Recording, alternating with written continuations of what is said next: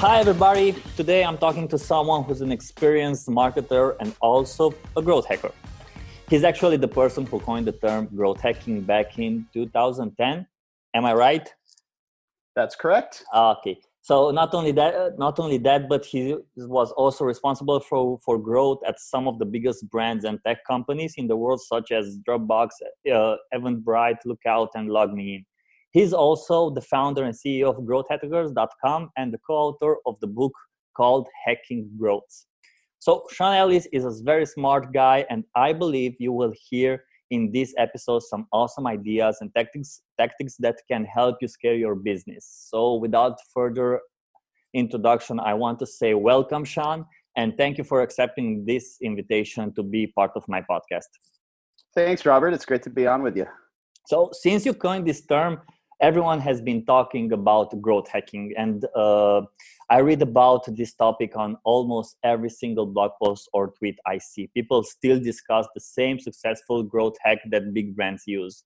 But today i want to clarify maybe for myself but i also want to clarify for everybody uh, that is listening this podcast uh, and i like to hear from it from you. What does growth hacking mean to you? And i know that you hear, heard this question a lot but maybe you can clarify me.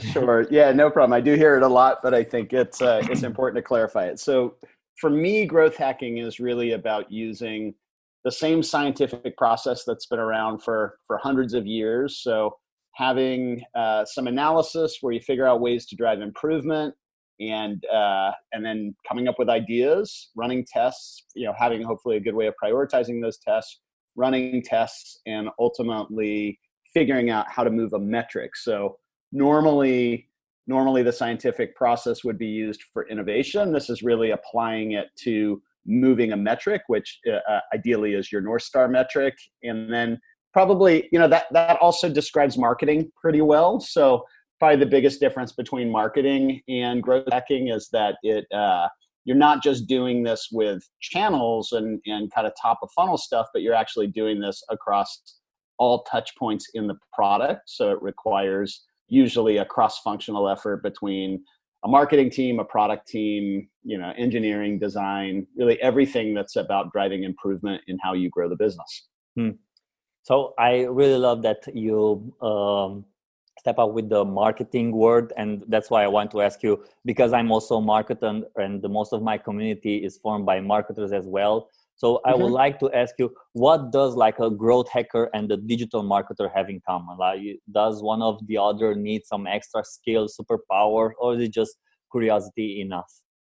Yeah, so I started as a marketer, and I still think of myself as a marketer. So, um, you know, to to me, the challenge that I had as a marketer was that, um, in in particular, when I was trying to grow LogMeIn, I I tested a lot of channels. I tried to grow those channels, but I was really constrained on what I could grow because our first user experience in the product was just not very good. It was it was really hard to get started with LogMeIn initially. So 95% of the people who signed up never once used the product, and so um, what that's where I really discovered that to effectively grow that business, I actually had to work with the product team to experiment on that new customer onboarding. And um, you know i mean I, I potentially even if i had the skills on the marketing side so even if i if i could uh, do the engineering around around you know different types of installers and and different ways to get started inside the product i don't think the product team would have trusted a marketer or a group of marketers to go in and do that. So that that's where um, you know it, sometimes you can you can have people who have all of the skills but they also have to have the permission to run the experiments in kind of the deeper parts of the product. Hmm.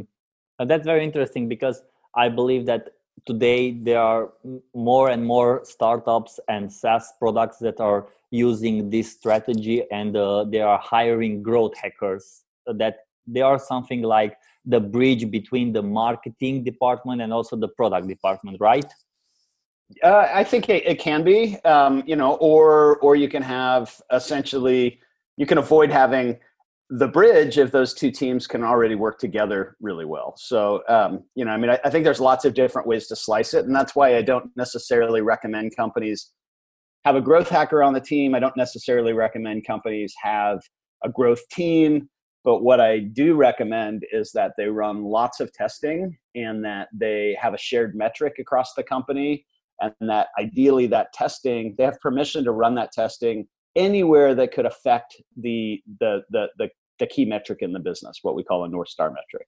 Okay. I will get to the North Star metric too because I already heard that you you you mentioned it two times. But before that, can you can you like go back when you come up with the term growth hacking? When was when and how was your tipping point when you get to this idea? So the the main thing was when I was at Dropbox was when I started realizing that uh, I so I mean, I'll, I'll, go backwards a little bit. Um, okay. I, so I spent 10 years in two companies where I was the vice president of marketing, and both of those companies listed on NASDAQ, and I, I ran uh, marketing through the, the pre NASDAQ days up until filing for the NASDAQ listing. And um, I realized at those companies that the that the kind of first six months of go to market was probably the most important was the area where i added the most value and so after i left LogMeIn i worked with a number of companies just for the upfront six month period and so um, the second of those companies was Dropbox, and uh, and what I realized, you know, so a lot of that was to get equity in the business. So I got mm-hmm. I got paid some cash, but a lot of it was just ownership in the business, and so it was really important for me that when I left after those six months, that it didn't just uh, you know that, that all my work didn't just get undone and so it was really important for me to, to, to, to think about how how do they continue to manage this growth hacking process after i leave and so originally I started to uh, try to help them hire a marketer to replace me. But what I found is that most people who were applying for those positions were um, really it's it's like they they built their resume by reading the the book Marketing 101, you know, kind of a college textbook around branding and awareness building and kind of all these pieces that, in my opinion, a relatively early stage startup doesn't have the usually the funds and uh, and and kind of can't really prioritize those things what the, the the right person needs to really focus on how do we profitably acquire new customers who get a great experience in the product and if you do that enough times you build a good brand and you build good awareness but you do it in a in a more sustainable way and so that's where i found that if i just promoted for a, a head of marketing i had a, a, a very different profile of person applying and so that's when I started to think, okay, if, if we call it something else, maybe I can redefine what that role should be. And that, that was the impetus for, for saying we're looking for a growth hacker. And did you find it?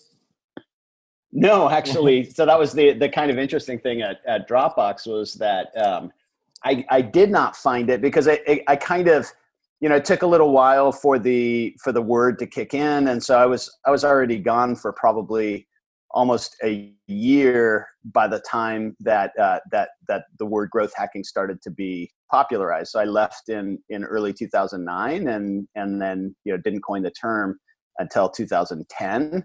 But it was it was sort of the need for the term that came to me when I was at at Dropbox, and so um, actually it was another nine months after I left Dropbox before the next marketer joined the team.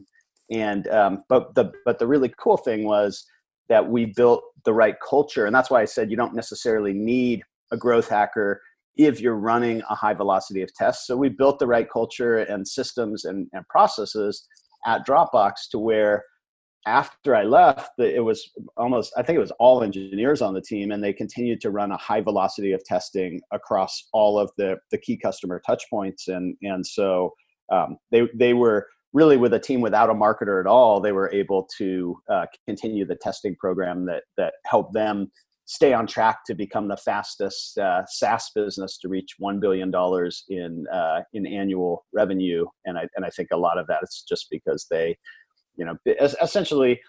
Engineers tend to be very creative problem solvers, and so um, once they learn the power of testing, and they tend to be very math driven. So once they learn the power of testing, they were able to to keep that process going. Mm, exactly.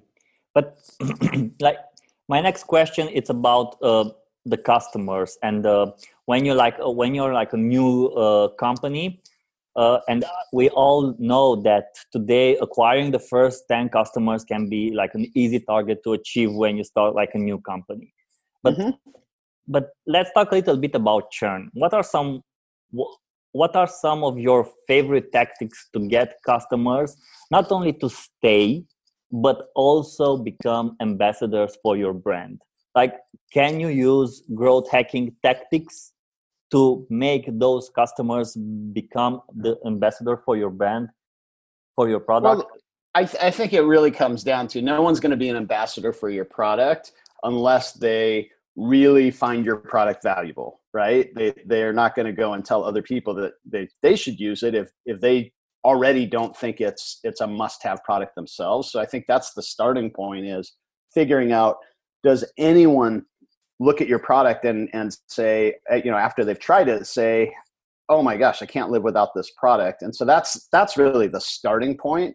And then and then once they consider it a must have then there's a number of things that that you can do to help drive that that ambassador. So i actually had a great interview on a podcast i recently launched um, uh, I, I released this podcast yesterday with the head of growth at transferwise and um, he's he's essentially built that business from 40 employees to 1700 employees primarily off of uh, off of you know customer ambassadors. And what he said is is not just the product that drives it but it's um, it's it's really people all, all, of these users who believe in the cause. Uh, so it's kind of this cause based marketing approach where um, they they believe that most people are getting screwed over by their banks when uh, when they're doing international money transfers, and so um, it's it's essentially they want to get the word out that there's a much more affordable, elegant way to transfer money internationally, and so it's it first it has to deliver on that. It needs to be more affordable and very easy to use, and and just excellent customer service and all of that and then people want to get on board what the overall mission of the company is to is to make it much more uh, much easier and affordable to to move money around internationally. And so i think that's an example of of what drives that that that powerful word of mouth. But um, it all starts with finding not just your first 10 customers but your first 10 customers who say that they can't live without the product and then and then figuring out how you engage with them beyond that point. Hmm that's that's very interesting. And i i love the fact that you pointed out that not really they have to be like the the ambassadors but you have to find that uh, point that hot hot topic in their in their life to be a part of their life to be a part of their day by day uh, living by uh, creating a product. They have to use it so they can't live without without that yeah. product.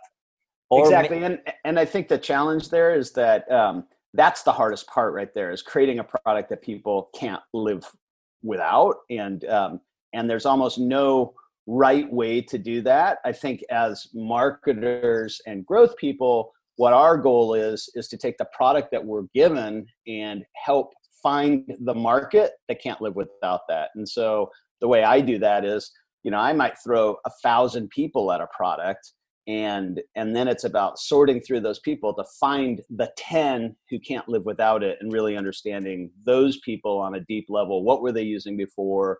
Why do they love this product? Why would they be very disappointed without this product? What would they use instead if this product weren't available? Just learning everything about how they use the product and why it's important to them and then and then using that information to go out and, and acquire the next thousand or ten thousand people. Hmm. i believe that Seth godin godin said that uh, will you be missed if you will be uh, if you won't uh, still have your product or your brand something like this I, mm-hmm. I, I, can't remember the quote, but um, yeah, I, I, haven't heard him saying that, but I, I do think that's like uh, the, the the absolute basic premise of building a sustainable business is that you have to be a must-have product. I don't know if you know, uh, I'm working for Bannersnack, and uh, Bannersnack it's an online graphic design tool. So, and lately we launched a few new features that can help our uh, customers do their work better. Uh, one of the feature is uh, a banner generator. It's a visual generator. You start from one design and then you can, I don't know, create from one design multiple sizes. And many mm-hmm. of our uh, of our users told us that this is like a dream come true for them we save them a lot of time not only uh, creating a new design but also mm-hmm. saving the, their time to create better design by uh, giving them the chance from two or three clicks they can create multiple multiple sizes from only one one type of design so i believe this can be like a good example on how you can be a good part and how you can uh, save your customer i don't know maybe their time their money or just giving them a cause that you said uh, on on your example on your mm-hmm. example mm-hmm. yeah absolutely and so yeah it's uh I think you have a, a theory in the beginning when you build the product, but it's it's not until you find that one person who can't live without it, and then hopefully the ten, and then the thousand that you that you have something not only that you can retain people and and and reduce that churn, but then you can hopefully mobilize those people to be a really powerful engine of growth for the business. Yes, um, be, because you mentioned uh, several times North North Star metric, can you also define what's the North Star metric and how you see this concept integrated in a growth strategy? Yep. So, yeah, I'm going to take one step backwards even before explaining what the North Star metric is and, and explain why it's important. Mm-hmm. And so, essentially, as I mentioned, the the challenge that uh, you know growth hacking is all about using this scientific process to to grow the business.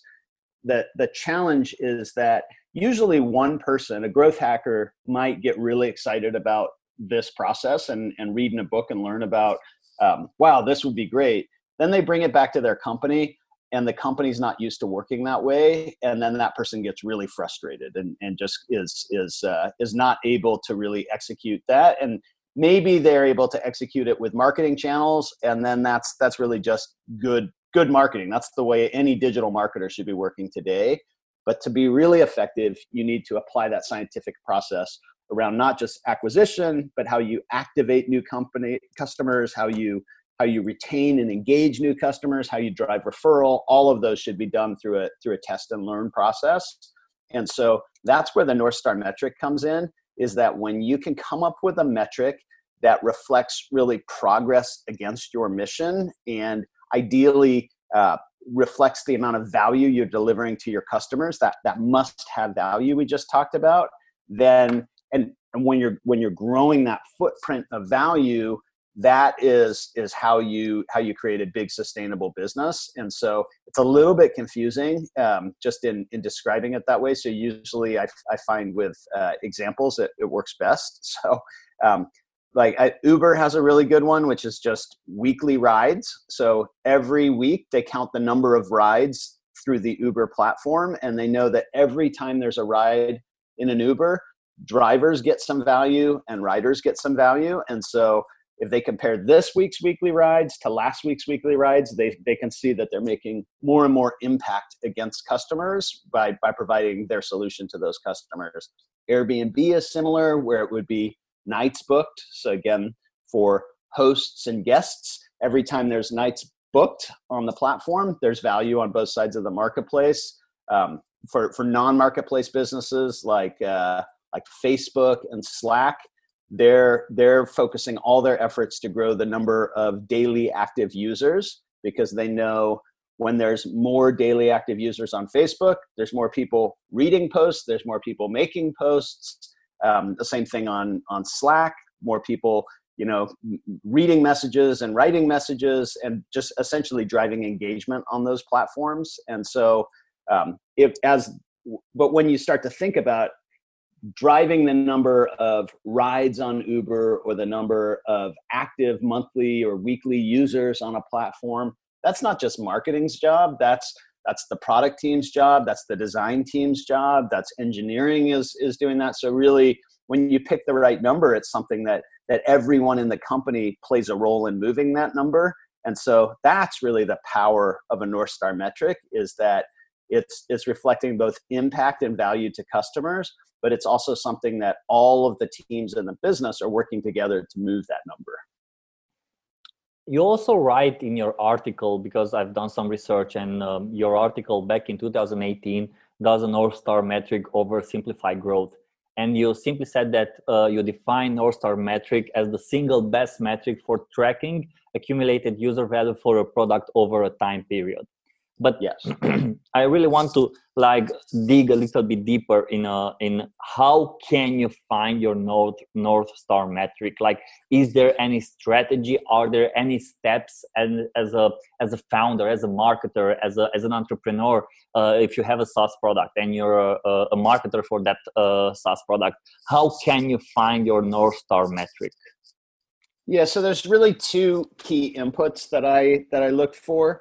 Um, one is is just the value proposition of the product. So what is the value that someone gets from the product and and really trying to really trying to document that. So kind of what we talked about before. If if someone says they'd be very disappointed if they couldn't use the product anymore, why would they be very disappointed? What is the value that they're getting that would make them disappointed? And then the other side is really the the mission of the business. So if you if you ask you know what why do we even exist? What impact are we trying to make on customers? What problem are we solving? If you if you have both of those sometimes it's the same. I'll give you an example of a company um, I, I was in a workshop recently in in paris where one of the companies in the workshop um, they're they actually are kind of they don't have the exact same answer to those two things so it was a little bit confusing. So they have uh, their, their mission was to reduce food waste and their product is is essentially uh, that the value proposition of their product is essentially they t- they take uh, you know produce that's um, about to expire and they make it really affordable for for people who who want who, you know who may not have as much money but want to be able to eat you know fresh produce. And so um, the value proposition for those people is really just affordable affordable, you know, fruits and vegetables, but their mission is to reduce the waste of vegetables. So for them, the North Star metric is probably something along the lines of, you know, um, the amount of, uh, of, uh, you know, fruits and vegetables that they save from from going into the garbage. Um, and and so that's that's like every week how many how many kilograms of of you know fruits and vegetables are they are they saving that would have otherwise been thrown away so that's the one time where it might be a little bit different but um, you know for for an uber maybe their mission is to make it easier for people to to to get where they want to get and the you know and then that that um, and then the benefit that people get it's really convenient for the rider um, and for the driver its ability to make money. And so that's where they they're able to hone in on on the uh, you know weekly rides as their number. So it's it's really it's really trying to figure out what is what is the value and ideally the more that you can express that in terms of something that relates to the mission it brings meaning to the broader team when they're you know so you could say so a, a recent the, the previous interview i did on my breakout growth podcast was with a company called acorns and so acorns their mission is about helping uh, millennials become investors and save their money and so they could just say you know active users on the platform, but by just changing the word slightly to active investors, that makes it you know more more tied to the mission and brings more meaning for the rest of the team in trying to grow that number. Does that make sense? Yep. Yep. So it's something like go get back to your basics, get back to your foundation, look at your what do you want with your company and where do you want to get with your company and then mm-hmm. you get just create a strategy to get a, to create like a big a, process that can make your company and your startup like a bigger one right yeah yeah and, and again i think that the, the challenge is that what you would normally see is um, you know a marketing team would come up with their number and it might be new customers mm-hmm. and then a product team might be uh, you know uh, customer retention rate might yeah. be what they're what they're focused on and so the, the problem is with that is that you know new customers might actually reduce the retention rate but they could be like profitable new customers. And so then it creates conflict between those two departments. But if instead we said active customers on the platform is what both care about and that maybe the product team is more more focused on we can drive active customers by retaining customers and doing a better job mm-hmm. activating new customers and then the marketing team is about how do we get how do we acquire customers but not just acquire them acquire customers who are actually going to stick around on the platform do it in a profitable way. So there's other metrics that matter beyond the north star metric but it's that that the right north star metric gets everyone in the company working together and focused on growing that metric and and doing it from what they what they personally can control. I love it. I love it and now now that we talked about the past and now that we talked about uh, the present and uh, the strategies i want to like challenge you and talk about the future where do you see that is the future for growth hacking well, the the tr- truth is, um, it's it's interesting. What I what I can tell you is that um, everything that we've covered so far sounds so logical and simple, but what I have been really surprised by is that most companies fail when they try to do it. So today, the truth is that very few companies are working cross functionally to grow a North Star metric and doing that through rapid experimentation. And so what happens is companies have been working together in their little silo you know they've been siloed by by functional silos especially as the companies grow um, and, it's it's been that way for for you know decades or hundreds of years potentially. So even if it's a new company people's experiences in companies that are that are very siloed. And so what i would say is hopefully the future is what i'm talking about because the present is not that. For most companies the present is a marketing team tends to be pretty data driven and, and testing, but they're very constrained because the rest of the company is not testing effectively or they're they're they're just it's not coordinated very well. So I think that's the first point. Before we get too far around how does AI get into there and how do you run better experiments and get better better results, it's most people are not doing this at all and that's and hopefully the future is that everyone starts doing this and then once once they're doing this that's when i think you can start to have things like ai where you're doing some some automatic testing and and uh, and just getting smarter and smarter about how to how to segment different users down to to a level where you understand their needs on a much more unique basis and you start to have much more customized experiences across your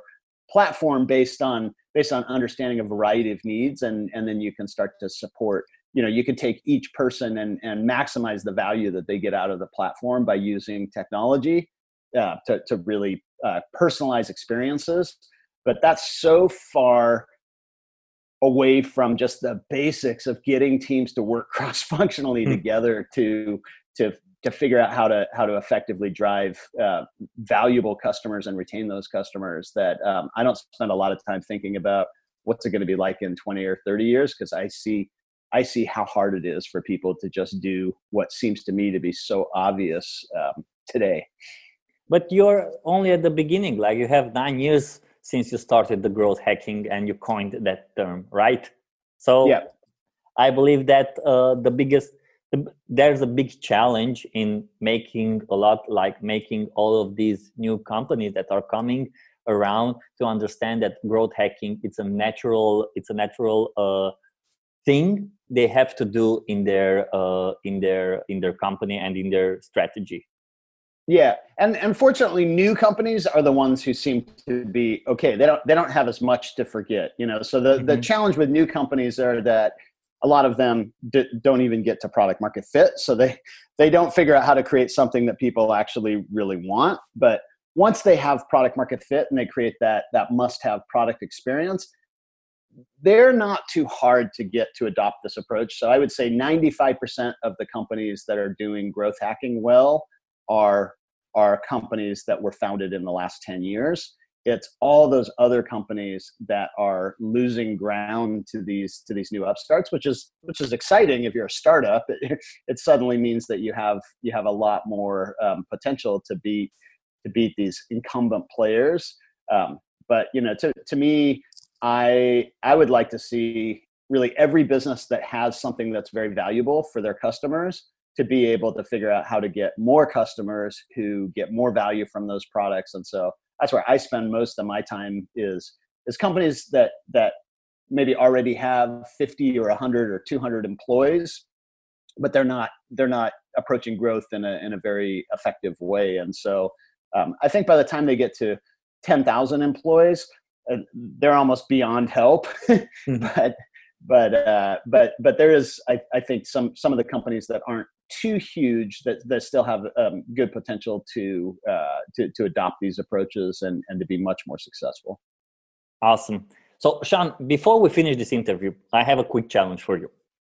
And um, I wanted to ask uh, my listeners a question that can challenge their marketing strategy.